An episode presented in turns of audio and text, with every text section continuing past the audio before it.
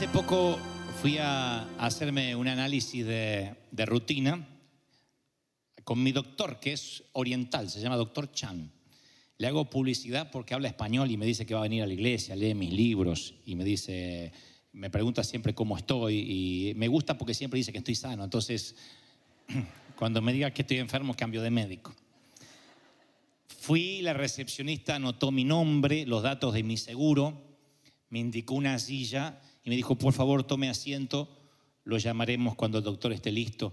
Y yo dirigí una mirada a mi alrededor, una madre sostenía a un bebé durmiendo, un hombre vestido con un traje impecable leía la revista Times del año 1822, una Times viejita, viejísima que estaba allí, una dama con un periódico en la mano no dejaba de mirar su reloj, suspiraba y continuaba haciendo lo que todos teníamos que hacer, que es esperar.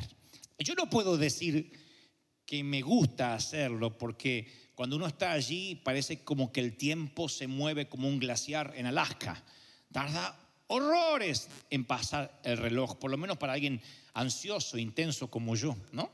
El reloj hace tic-tac, tic-tac, yo lo comprobé cada cinco segundos, no cada uno, cada cinco segundos.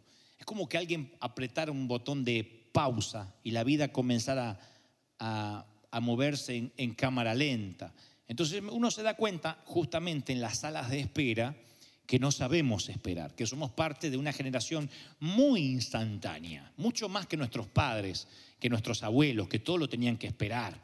Yo encendía el televisor blanco y negro, se los he contado en alguna ocasión, y tenía que esperar que apareciera la imagen. No había microondas, había que esperar para calentar la leche. Uno no tamborileaba los dedos así al lado del microondas nervioso porque no pasan los tres minutos. Había que agarrar la leche, se hacía la nata. ¿Saben lo que era la nata? Lo que se formaba sobre la leche. Había que sacarla así, que era como una manta pesada para que uno pudiera tomarlo. Era todo, toda la vida era más lenta que lo que nosotros estamos acostumbrados. Pero actualmente, por alguna razón, en la autopista vamos pasando de carril en carril buscando un espacio para adelantar. Bueno, no, yo no, yo, yo, yo voy muy tranquilo, para, me los imagino a ustedes. Eh, eh, le gruñimos en el supermercado a la persona que viene con 14 artículos en la caja que es para 10. Cuando abrimos el grifo nos preocupamos si el agua no sale caliente rápido.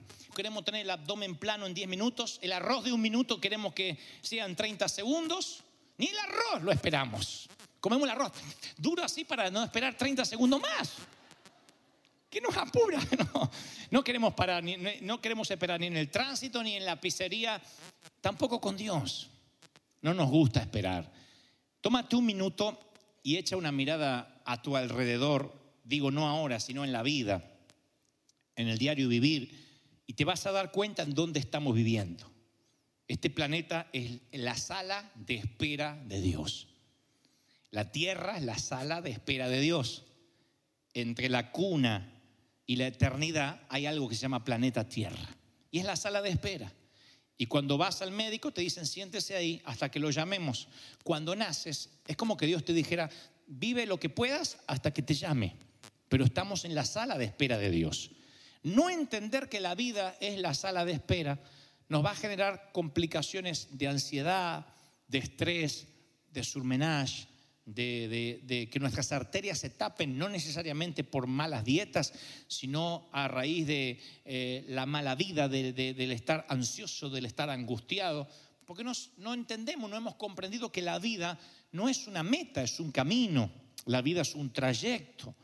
Nuestra vida, si la tuviéramos que resumir en una muy buena frase, y acaso esta frase que te voy a compartir es la que disparó este mensaje, que es la sala de espera de Dios. Esta frase me pareció magnífica, maravillosa. La pueden tuitear o la pueden anotar en los márgenes de la Biblia, como hacíamos algunos cuando éramos más jovencitos. Vivimos en esta tierra entre oración ofrecida y oración respondida. Eso es lo que hace la espera. Vivimos en este planeta entre la oración ofrecida y la oración respondida. Y entre que hacemos la oración y Dios nos responde la oración, hay lo que el Espíritu Santo nos decía el domingo pasado. Vamos a ver qué pasa. Señor, necesito que me responda. Vamos a ver qué pasa. Pero dime, ¿cuándo llegamos? Vamos a ver qué pasa. O sea, ya hiciste la oración, la ofreciste. Pero todavía Dios no la respondió. O, en su defecto, no nos respondió lo que quisiéramos que nos responda. Nos dice, espera, aún no, aguanta, a veces nos pone puntos suspensivos y nosotros pensamos que es un punto. Que Dios dijo, punto, no te lo voy a dar. Y no, son puntos suspensivos. ¿Saben lo que es esto en la gramática, no es cierto? El punto suspensivo significa de que continúa, de que todavía nos deja librado a la imaginación del lector de que hay algo más, o que dando vuelta a la página no se terminó la historia. Eso es el punto suspensivo. Es una coma. A veces nosotros creemos que Dios nos puso un punto y es una coma. Y Dios está diciendo, ya te lo voy a responder, o por lo menos no en el tiempo que tú quieres que te responda. Y ese tiempo es el lapso entre la oración ofrecida y la oración respondida nos mete en lo que yo llamo la sala de espera de Dios. José conoció esa sala. Si hubo alguien que conoció el, eh, el mobiliario de la sala de espera de Dios, fue José. Una historia rápida, bueno, y José fue vendido por sus hermanos y llegó a Egipto y después cayó en la cárcel. Ahí literalmente el tiempo yo creo que se detiene. Y allí en la cárcel, metido entre las rejas, José le pide al copero, a un muchacho que está preso allí, le dice, acuérdate de mí, te ruego que uses eh, conmigo misericordia y le hagas mención de mí al faraón y me saques de esta cárcel. Porque mira, te cuento, yo fui robado de la tierra de los hebreos. Y tampoco estoy aquí, he hecho nada para que me pusieran en la cárcel, es injusto. Recuerden que José había caído a la cárcel por una acusación, una acusación injusta y un acoso también de la mujer de Potifar. Y yo puedo ir al copero que responde, sí, por supuesto, no te preocupes, como tantas promesas que seguro te han hecho. No te preocupes que yo voy a hablar de ti, tendrás noticias mías. Esta vez quizás no lo escuchaste de un copero, pero lo escuchaste de un contador, de un abogado, de un juez, de un oficial, de un pariente, de un prestamista, de un banco, tendrás noticias mías. ¿Has recibido esa frase una vez? No te preocupes, vas a tener noticias mías. Y uno dice, bueno, ya me va a llamar, debería ser mañana. No, no, le voy a dar dos días. Yo creo que José piensa lo mismo. Creo que, ah, que, él dice, bueno, tengo que preparar mis cosas. Y los demás le preguntan, ¿por qué tanto apuro? Y él dice, porque el copero se acaba de ir. Y dice que cuando esté con el faraón, que yo creo que va a ser dentro de mañana, le va a hablar de mí. Así que no me voy a quedar mucho tiempo aquí. Prepara sus cosas, quiere estar listo para cuando le avisen que abandone su celda y va a quedar en libertad. Pasa un día y dos, una semana, dos semanas, cinco, seis, un mes, seis meses. Y dice la palabra que al final el jefe de los coperos no se acordó de José, sino que se olvidó. tic, tac, tic, tac. No se me van a deprimir, déjenme avanzar. Qué feo. Cuando pones toda la esperanza en alguien, dice, no, no, es que me dijeron que va a salir una ley, es que me dijeron que va a salir una enmienda, no, es que el abogado me dijo, es que voy a conseguir una, eh, condonación de la deuda, es que me dijeron que me van a perdonar, me van a restaurar el crédito y después nada pasa. Y pasan los plazos y otra vez la sala de espera entre la oración ofrecida y la oración respondida. Un Dios que te dice, vamos a ver qué pasa. Y cuando Dios habla tan seguido de esto, cuando Dios menciona mucho a Pedro, es porque hay un Pedro entre la gente. Es porque alguien hoy necesita oír este mensaje. Porque alguien aquí se está llenando de ansiedad y de preocupación pensando que Dios se olvidó. No, el copero se olvidó. Dios no se olvidó de José. Y el espacio en la página de la Biblia, el espacio no escrito entre ese versículo, dile al faraón, háblale de mí, y el otro que dice, más el copero no se acordó, son algunos centímetros nada más cuando uno lo lee. Pero a José le tomó dos años vivirlo, dos años, 104 semanas de espera, son 730 días de incertidumbre. Ahora imagínense esperar que Dios te responda, eso causa ira, enojo, ¿no? Incredulidad. Pero no así José, porque un día escucha los eh, hierros chirriar de su celda. Y a los soldados que gritan alto, órdenes del faraón, hemos venido por el hebreo. ¿Dónde está el hebreo? José mira desde el rincón de la celda y vio al carcelero sin saber qué decir y le dice, vamos, levántate arriba, ¿tú eres el hebreo? Así que lo levantan de los codos, lo sacan de la oscuridad del, del pozo, de aquel hueco por el cual estuvo desde que le habló al copero dos años. Cierra, entrecierra los ojos por la brillantez de la luz solar. Lo meten a un cuarto, le hacen el baño polaco, pata, mano y sobaco. Unos asistentes lo rodean, le quitan los andrajos viejos, le dan una túnica blanca, sandalias nuevas, lo vistieron como corresponde para presentarse con el faraón y lo llevaron delante del trono. Era la primera vez que José se encontraría cara a cara con el faraón. El faraón, el rey, no había dormido la noche anterior, sus sueños habían perturbado su descanso y él había oído de las habilidades de José, porque ahora sí el copero se acordó, pero pasaron dos años y le dice, dicen que tú puedes interpretar sueños. Mis consejeros, el cónclave de mis sabios, están mudos como piedras. ¿Tú puedes ayudarme? Y fíjense lo que responde José, que es un detalle menor, si es que acaso no tenemos en cuenta el tic-tac, tic-tac de la espera. José podría haber dicho, a mí no me pregunte nada, yo estoy podrido de esperar. Justo a mí, en este momento, si Dios no me responde a mí, lo básico te va a responder a ti, qué sé yo. Cuando entré en la cárcel, entré creyendo en Dios, ahora ya no sé en qué creo. Cualquiera de nosotros hubiésemos respondido así. Dicen que tú puedes interpretar sueños, dice el faraón. A lo que José, después de un largo tic-tac en la sala de espera, responde, no está en mí interpretar sueños. Dios es el que puede dar la respuesta propicia a Faraón. Fíjense que José emerge de la cárcel alardeando de Dios. Yo hubiese alardeado de mi ira, de mi bronca, de mi ansiedad. El tiempo que él tuvo en lista de espera no dañó su fe. Al contrario, por lo que él responde lo hizo más fuerte. Y entonces, ¿por qué a nosotros la espera nos empieza inmediatamente a dañar la fe y la confianza en Dios? Porque uno habla con un soltero o alguien que quiere formar pareja, viudo, separado, lo que sea, y te dice, qué sé yo, yo ya perdí la fe, no sé, como que Dios no le interesa, está bien, está bien, está bien, seré viudo, me moriré solo, con una bronca. ¿Cómo vas con, con la enfermedad? Dios está haciendo la obra, qué sé yo, me voy a acostumbrar a vivir así porque veo que Dios, no sé si no quiere sanarme, si habré hecho algo malo. Enseguida se nos daña la confianza en Dios. Yo veo a José que lo primero que responde, no sé, Dios puede revelar los sueños. ¿Qué harías tú si te tocara vivir lo mismo que Josué? No estás encarcelado, pero quizás has estado estéril, inactivo, distraído, yendo de un sitio a otro buscando salud, una casa, un hogar, trabajo, un cónyuge, no lo sé y estás en la sala de espera de Dios. Y si es así, necesitas oír esta frase. Mientras tú esperas, Dios trabaja. Mientras tú esperas, Dios está trabajando. Mientras tú estás allí, tic, tac, Dios trabaja. No pienses que porque te gusta holgazanear, Dios también lo es. Porque a algunos les gusta estar en la mecedora, así en la hamaca, tirado así, y piensan que Dios está haciendo lo mismo y Dios no hace eso.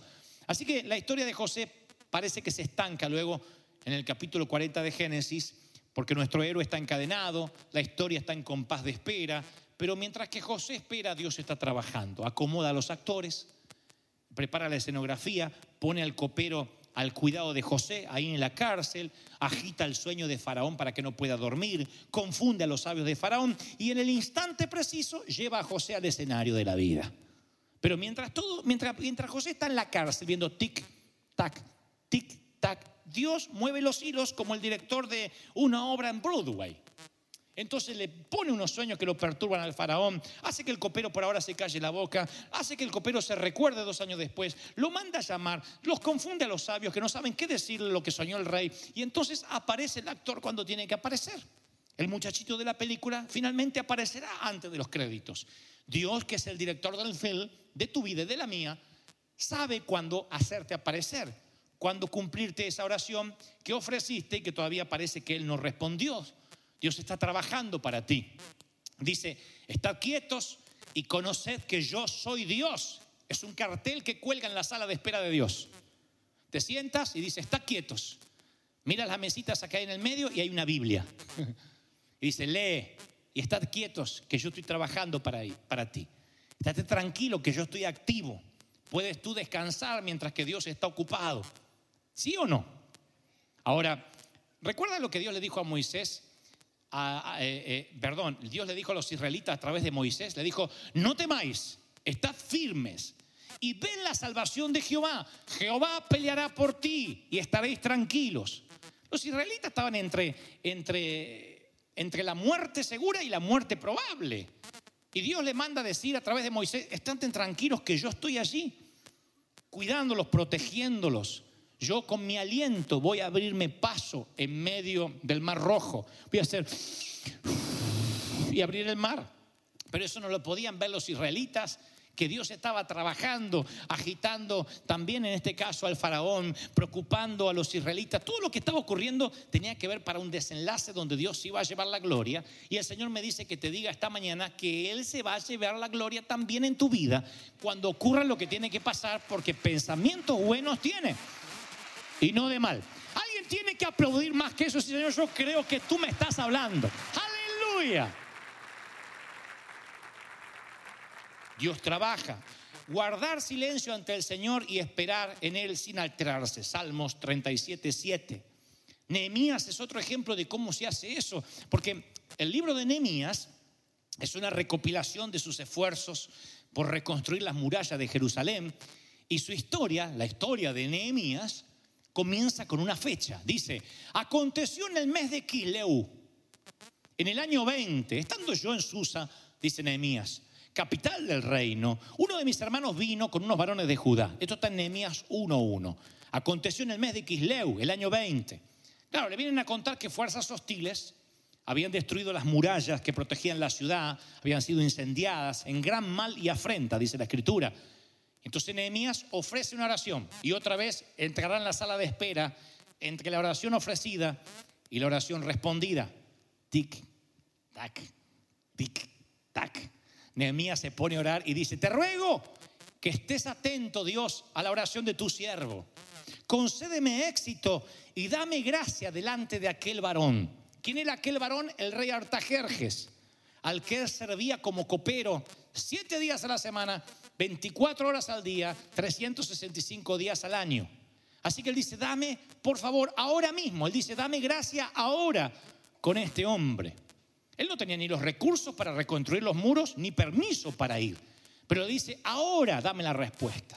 Y si uno sigue leyendo, luego en el capítulo 2 dice, sucedió en el mes de Nisan que Artajerje me mandó a llamar. De Kisleu a Nisan, del mes de Kisleu al mes de Nisan, son exactamente cuatro meses.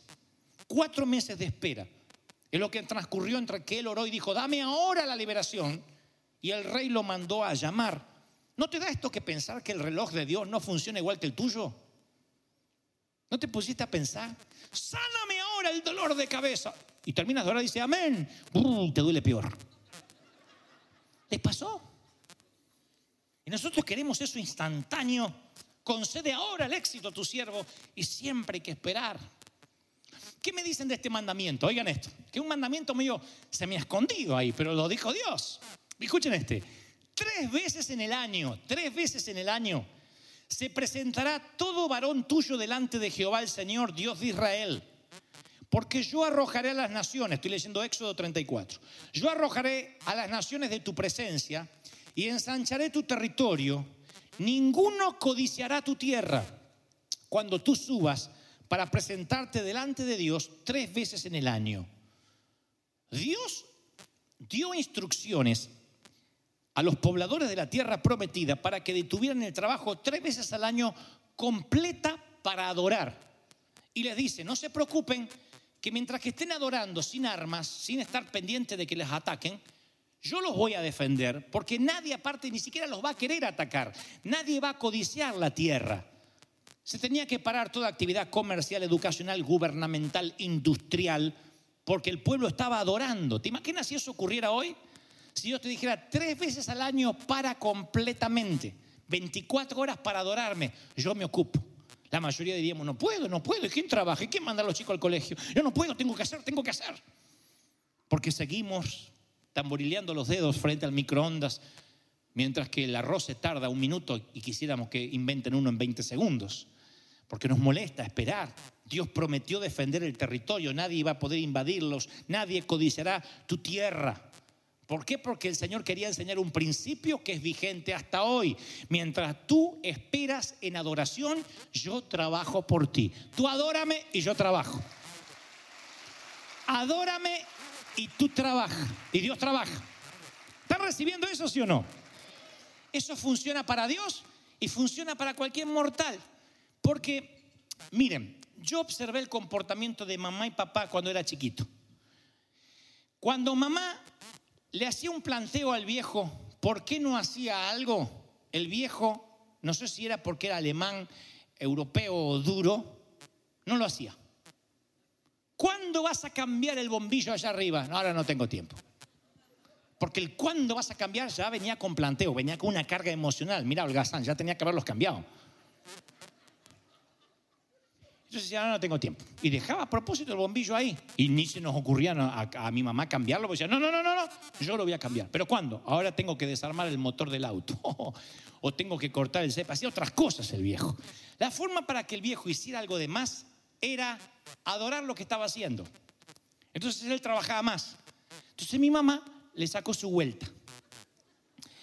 Mi mamá le decía, ay, qué bien que estás haciendo eso, viejo. ¿Ves? A mí los canteros no me quedan así cuando yo los corto. No sé cómo cortas el dibustre, pero mejor que un jardinero profesional.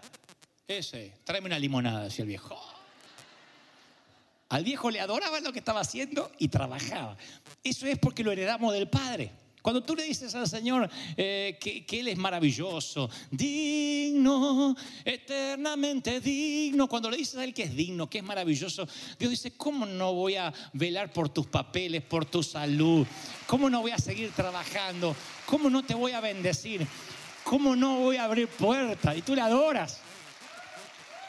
Simplemente porque le adoras es como mi papá, a Dios le encanta. Dios dice, no te preocupes. ¿Y qué va a pasar de mis cosas? Yo voy a defender tu territorio. Miren la historia de Daniel. Les conté de José de Nehemías. Daniel es uno de los ejemplos más dramáticos de espera en la Biblia, porque su pueblo había estado bajo opresión casi por 70 em, años, que es una barbaridad. Y entonces Dios, eh, Daniel, empieza un tiempo de oración a favor de su pueblo, suplicó, agonizó, estuvo durante 21 días sin comer, no obtuvo respuesta y oró y oró y oró, hasta que el ángel se le apareció y le dice, el mismo día que tú empezaste a orar, yo fui enviado a reunirme contigo, pero durante 21 días un poderoso espíritu malo que domina el reino de Persia bloqueó mi camino. Y entonces uno de los ángeles, Miguel, uno de los más altos oficiales del ejército celestial, vino en mi ayuda y me libró de este espíritu gobernador de Persia. O sea, le cuenta que hubo una guerra espiritual en el cosmos, una pelea cósmica a la cual Daniel lo único que tenía era un tic, tac, tic, tac. Desde la perspectiva terrenal no había ocurrido nada. las eh, oraciones de Daniel eran como piedras en terreno duro. No había respuesta. Pero desde la perspectiva celestial se estaba librando una batalla poderosa. Por, semanas y dos por tres semanas y dos ángeles estaban librando una batalla. Ahora, ¿qué hubiese pasado si Daniel se hubiese dado por vencido? O peor aún, ¿qué pasaría si tú te das por vencido? Si no soportas la espera, pierdes la fe, le das la espaldas a Dios, no lo hagas. Por amor del cielo, no lo hagas. Todo el cielo está a tu favor. En este preciso instante los mensajeros de Dios trabajan para ti y Dios lo único que te pide es que te mantengas adorando. Los que confían en el Señor renovarán sus fuerzas. Volarán como águilas, correrán y no se fatigarán, caminarán y no se cansarán.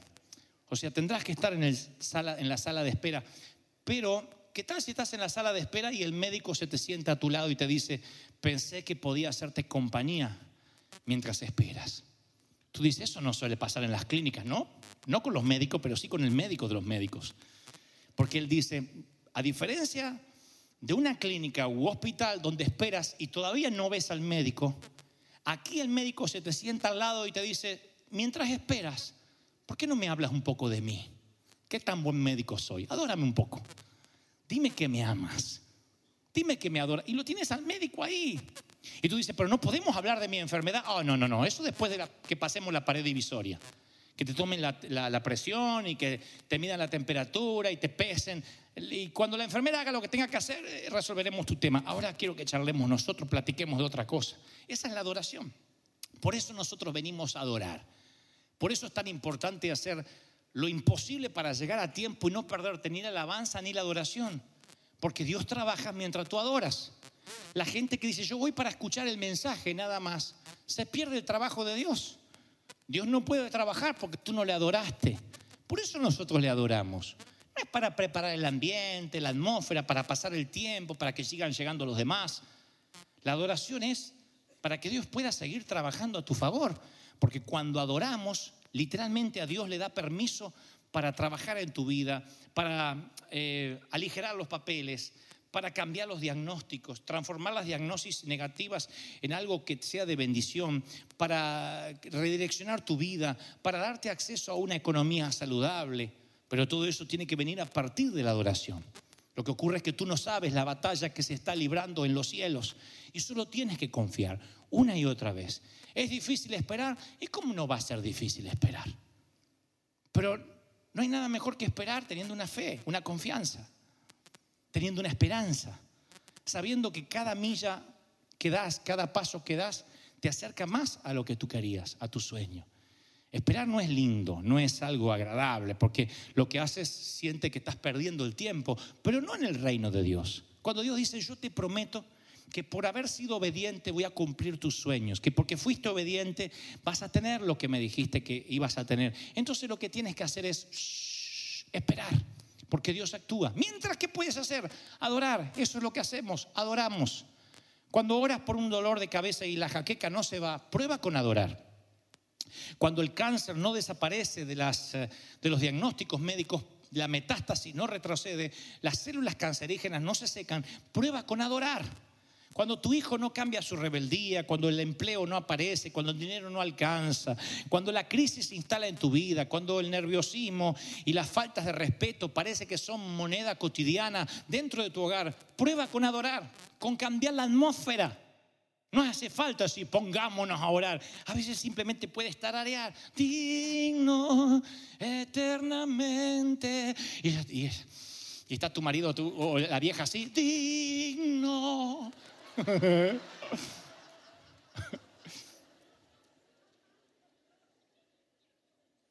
Cuando tu esposa está así, le pones una capita roja. Le dice, para que estés súper enojado.